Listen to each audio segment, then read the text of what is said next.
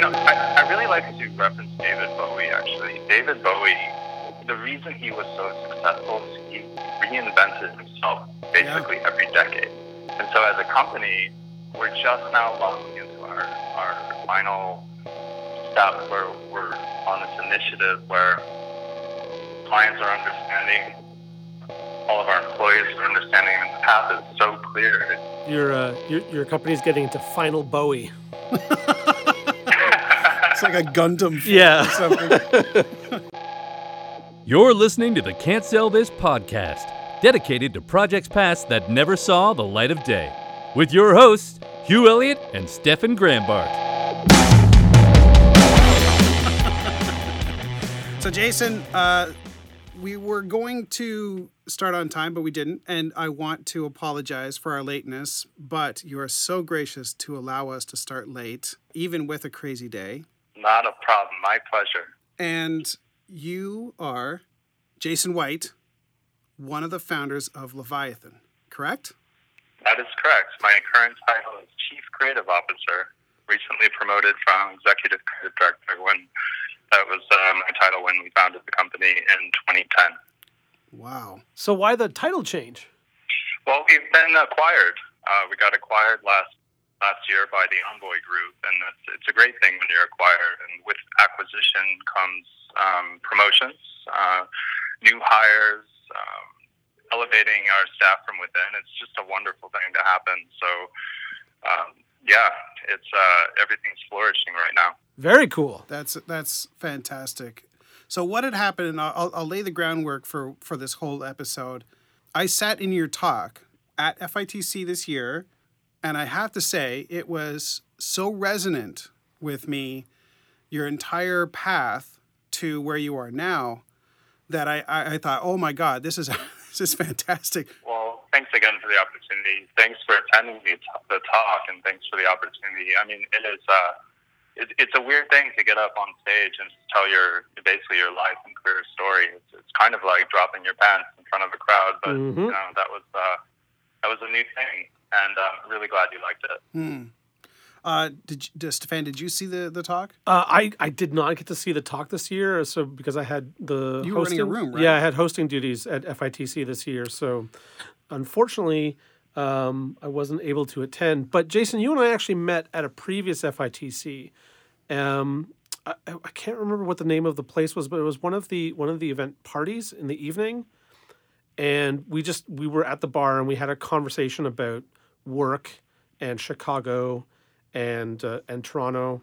Um, but yeah, I, I completely blanked on that until uh, Hugh brought up uh, the fact that that, that you you were going to be on the podcast, and I said that name sounds so familiar, and uh, and then when he said he's from Leviathan, I'm like, of course. so yeah, great to chat with you again.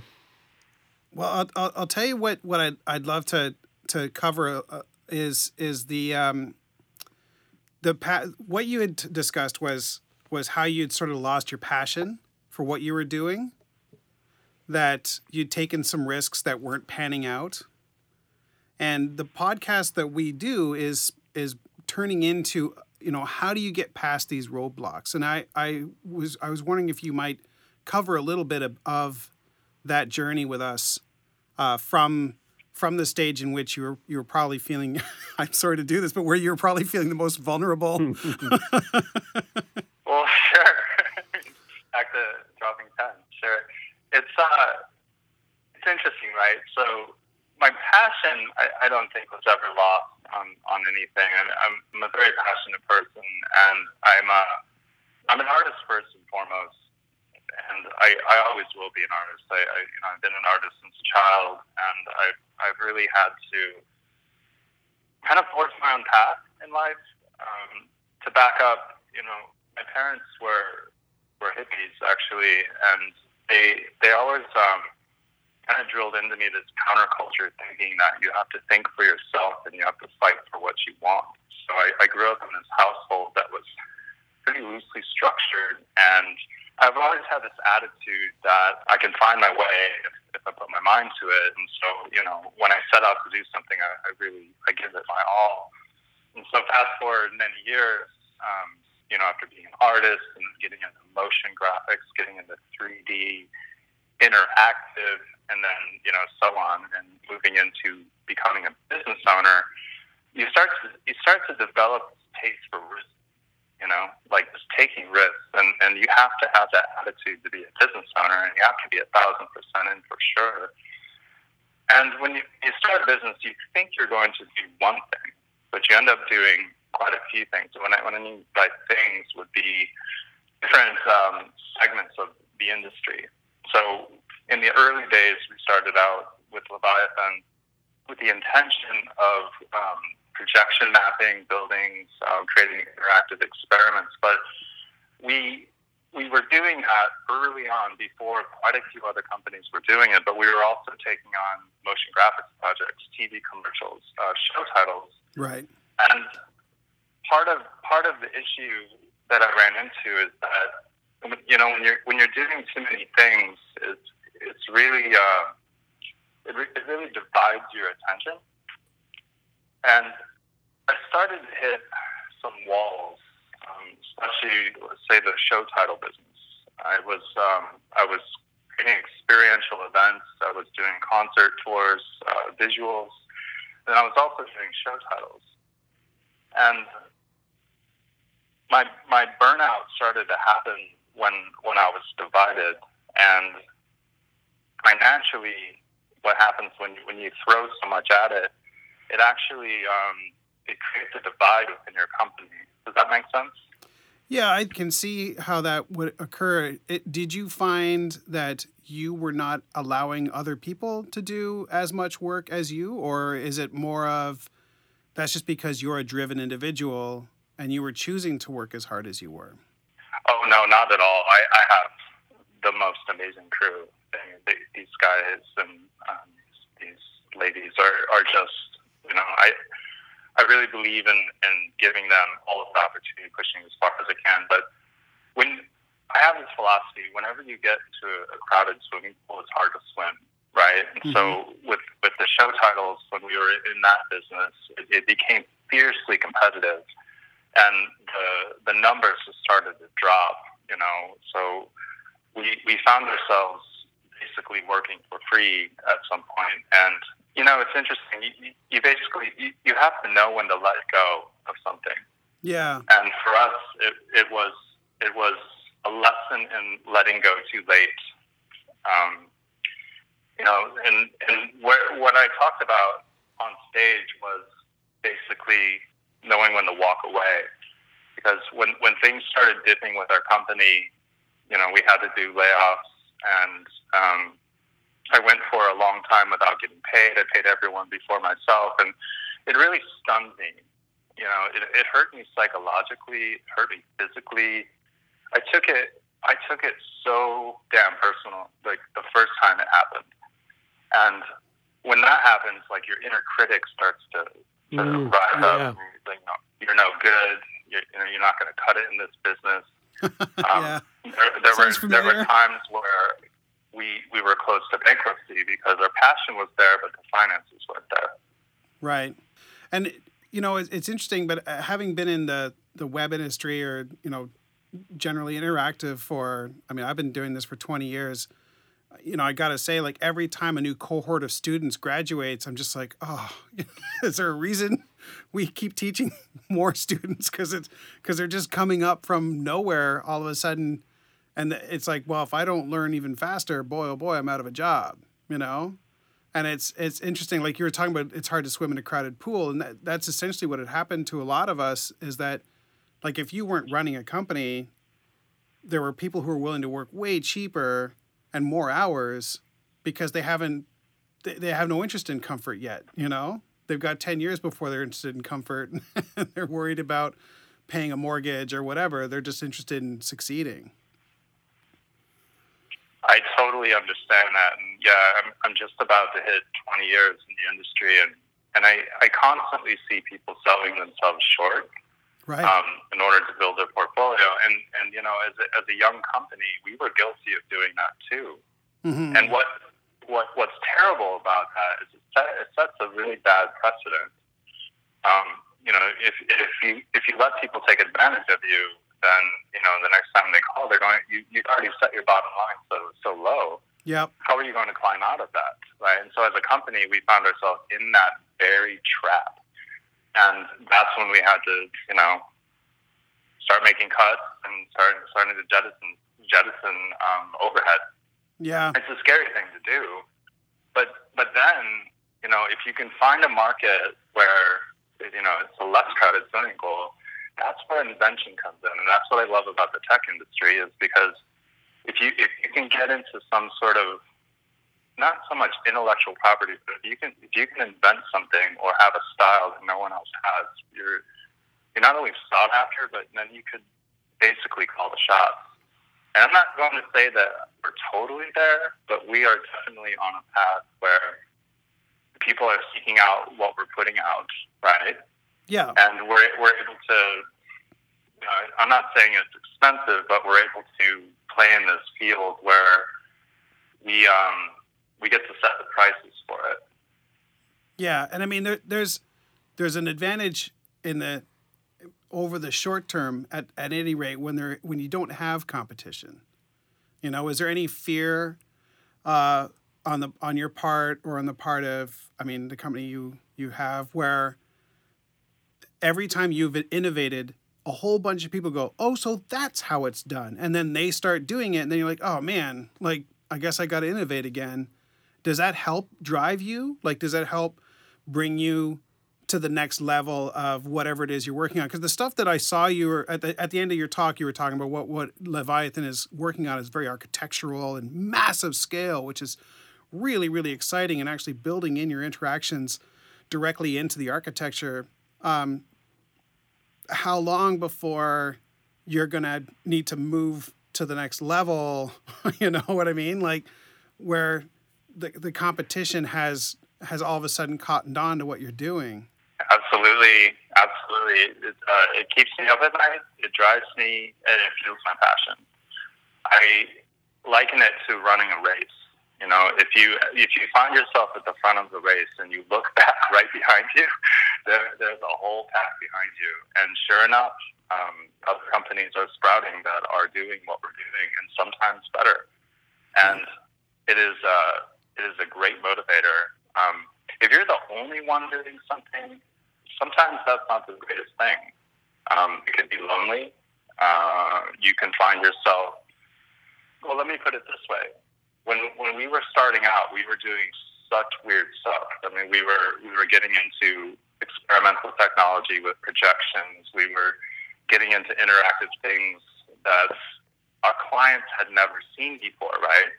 And so I had a hard time selling that. And I had a hard time convincing my clients that this is worth investing your money in. And now this is this is ten years ago, right? Yeah. And and they heard they heard about projection mapping. They heard about interactive lobby experiences, but they never understood the value of it because not enough people were actually proving that there is a value. And now we have other agencies or other studios like mine out there promoting it. It's actually helping me yeah, it's it's it's helping to promote the culture that we're building.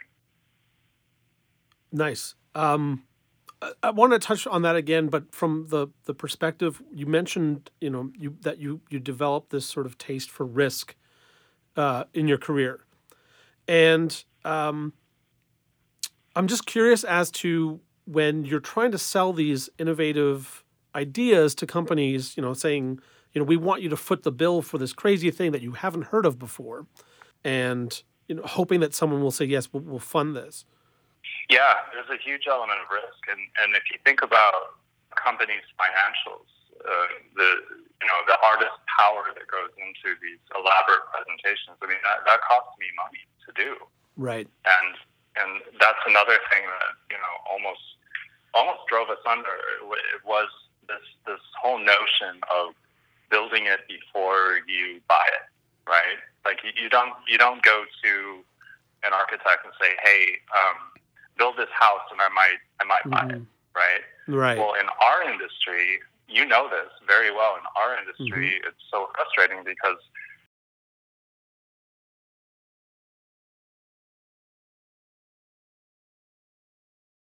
people will come to you asking for you to do it on spec, to do Right. it gratis, you know.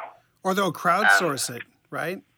Or they'll ask a number Yeah. of people to pitch, and everybody will have to create their own version of it to deliver at a certain date, and you all show up, one agency after the other, with your individual pitches, looking at each other, going, "So, I'll see you at the bar, I guess." You know, hmm. it's it's right, such a and strange. it's not, it's not a terrible thing. Like I, I think that it's very wise to get multiple points of view on one on one subject, right? On one ask. I, I, I'm not I'm not going to say that it's it's a terrible thing, but it's it's a risky thing. And if you're one in three bidders on a project and you think you have a one in three shot, go for it.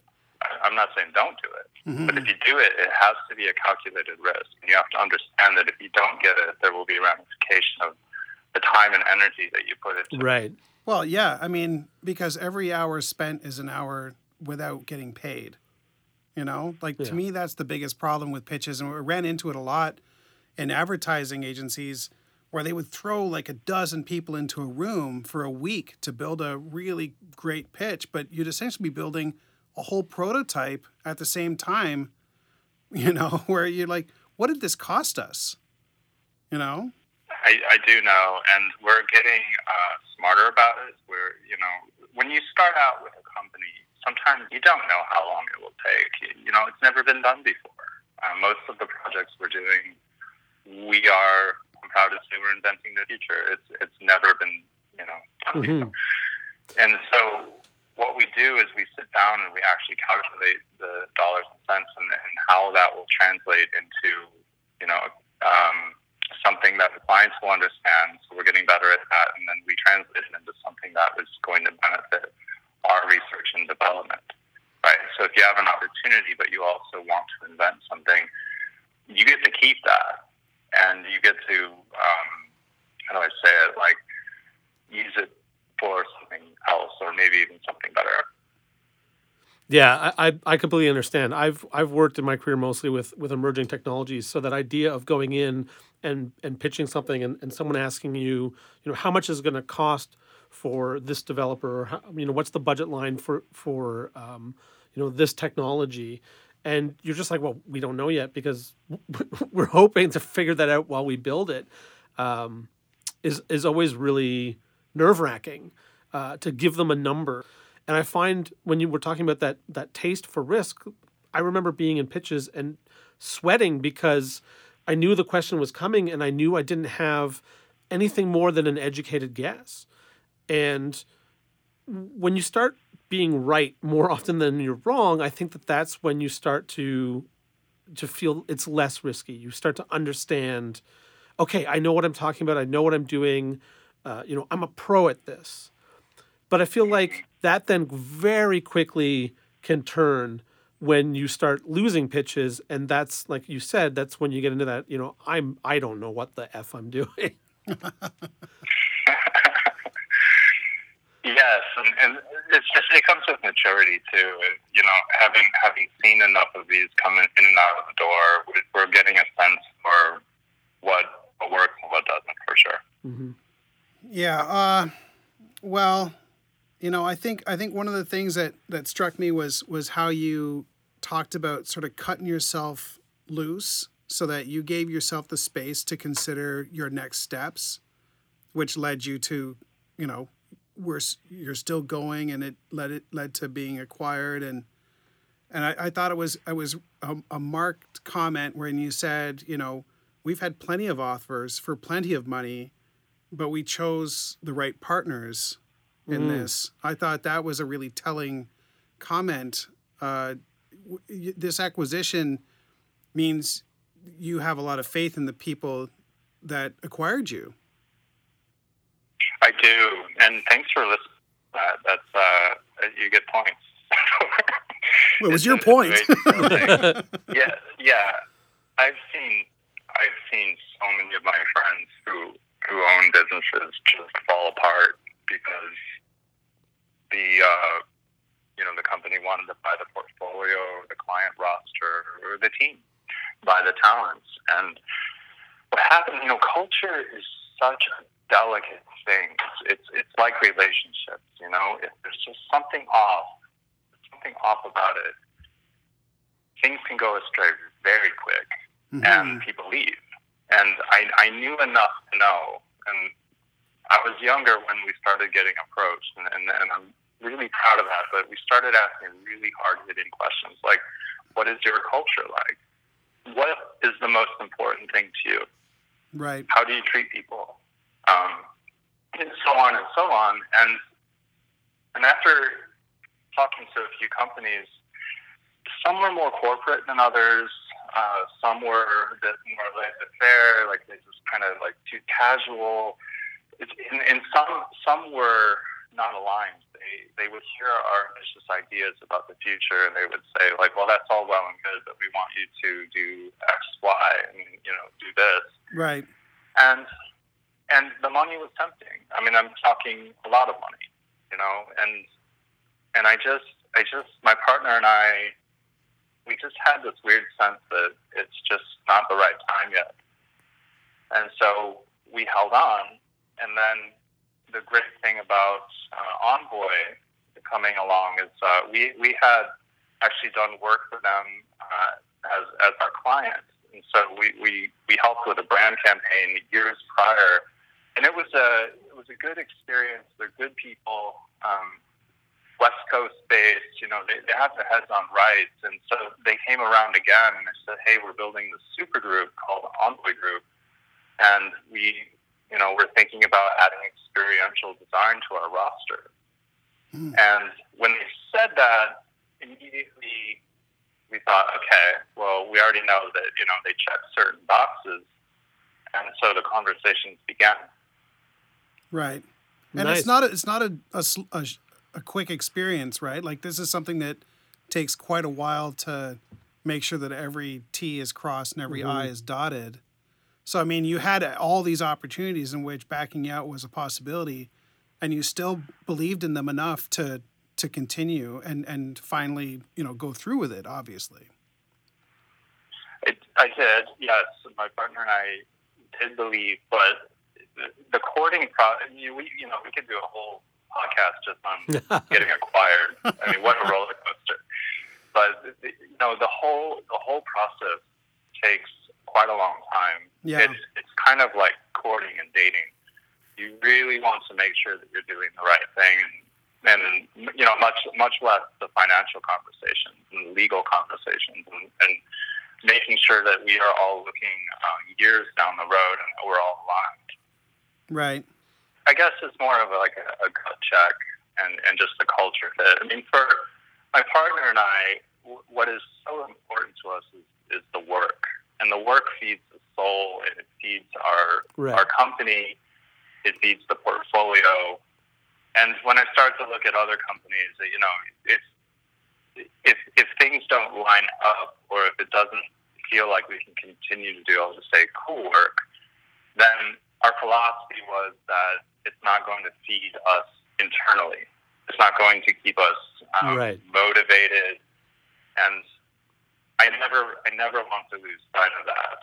And in, in anyone that um, wants to make a buck, just not, not really chase down the coolest work. I just, I'm lucky that my partner's on board like that. Well, it's interesting. Stefan and I have had conversations that are very similar to this often, and and and we, you know, we we back and forth quite a bit over the the concept of well, we don't want to work for free, but we also don't want to work for bad people or for, you know, we don't want to do bad work. Essentially, that opportunity comes far too often to to make something that's not amazing. So sometimes you need to sort of suck it up and and do the thing that you don't want to do, which is to hold out for what would be amazing work. You're talking about like hmm doing doing client work j- just for the paycheck, right? Yeah, you know, it, it's interesting in the conversation we had with Kim, you know, uh, her her the work that she gets a lot of attention for is the the art collaborations she does with with, with various dance studios or or orchestras, but you know she doesn't talk that much about her client work because it's not, as you say, it's not what feeds you internally, you know, and I find that that that that happens often with with people who are creative, they tend to, um, they tend to find the things that drive them that make them accept the things around them. Mm-hmm. Mm-hmm. It's a balance, right? I mean, you you have to constantly keep an eye on that. I mean, not every project is going to be the coolest thing on earth, and you have to find the nice things about the other projects. I mean, I'm I'm pretty happy to say that the the projects that aren't stunningly gorgeous, we always find technology that works with our clients, right? And I've always liked the challenge. Let's say major fashion line brand, right? I'm not going to name the brand, but it's easy to make them look cool, right? But maybe say like a financial institution that comes to you and wants this huge, elaborate, interactive installation. I love that challenge. Like Sure. making making people look cool. Love it. Yeah. Yeah, you know, uh, is there anything that you feel? Um, okay, here. This is going to sound really so drawn out, but do you feel that you left anything out of your talk in Toronto and the stuff that we've touched on this evening that you'd like to add to? Like, I felt you sort of you you've added a bit uh, from what you said in Toronto, but do you like your path now? do you feel confident in the direction you're taking uh, or do you feel easily as driven as you ever have to innovate and change and grow you know is that a weird question I do. Yeah, that's a that's an awesome question. Um, it is it is completely scary to be in a, in a new role with with new people. You know, I feel like everything is is, is reset on Mhm. some level. It's invigorating, exciting. All all of the things I could say about it are good, but also, you know, I, I really like to reference David Bowie. Actually, David Bowie. The reason he was so successful is he reinvented himself basically every decade. right If you look at photos of him, he went through every decade reinventing himself, and I've always used him as a good reference for that. And so, as a company, just now locking into our our final step where we're launching this campaign. We build experiences, right, Mhm. in physical pi- in physical spaces, and so it wasn't always the case, but we were dead sure that that's what we're going to do. And now we're doing it, and we're just getting going on this initiative where clients are understanding, all of our employees are understanding, and the path is so clear, and it takes so long just to get there. and all I can say is like never rest because as soon as you Nice. start resting, as soon as you start thinking that you've made it, that's that's actually when you start to fall down. Your uh, your your company's getting into final Bowie. it's like a gundam film Yeah. or something it's, it's like it's like the Transformers like locking in place. Yeah. Yeah. Okay, all of this hard work, all of these things, the art, the motion graphics, the architecture, the interactive, everything is starting to make sense. Nice. The planning, and then it just locks in all of a sudden. And that day is like, wow, okay, everything makes sense. I'm glad I was patient because it's Mhm. easy. It's easy to say, damn, this isn't working, you know, whatever and then you you know you kind of walk away from it. But boy, does it take time. You you really just have to plug away and constantly plug away at it. So the Beatles, another good reference. I mean, they they played underground for ten years before anyone knew them, right? And then all of a sudden, everyone knows who they are. so I I the end of my classic rock references right there. you big hippie So, uh, so yeah, I, I love the notion of uh, you know you don't just, just keep plugging at it because I think that's something that's really important for people who get into that phase where they start to question their their talent or question their ability because of you know some recent failures or for instance like when you were saying your company went through a phase where you had to have layoffs you almost went bankrupt like that that does hit your ego and you need to to stay positive and you need to keep uh, you know uh, you need to keep in perspective the fact that you do know what you're doing and you've just hit a rough spot and that those rough spots actually just help develop who you become in the next decade in the next the next bowie um, but I want to take it back to the beginning. And, and do you have any kind of insight or you know short piece of uh, advice for people who are first starting out and first getting into those situations like that pitch where you just you're not sure if you're going to be able to sell it and you're not sure if you know what you're talking about? Mm. Do your homework. Hmm. Do your homework on your audience. That's that's the number one thing I do. And so I'll, I'll sit up at night researching, trying to figure out what what is it that makes this company great, and how can I acknowledge that to my audience, and, and how can I make them better. And when you're sincere about that and you really believe in what you're saying, I don't think you can go wrong. Um, when when you're not listening or you don't understand how to listen, then I think that your audience won't understand what you're what you're trying to you know put out there. You know, pitch, pitching is hard selling your idea is hard. Um, confidence is a huge thing, and confidence comes with time.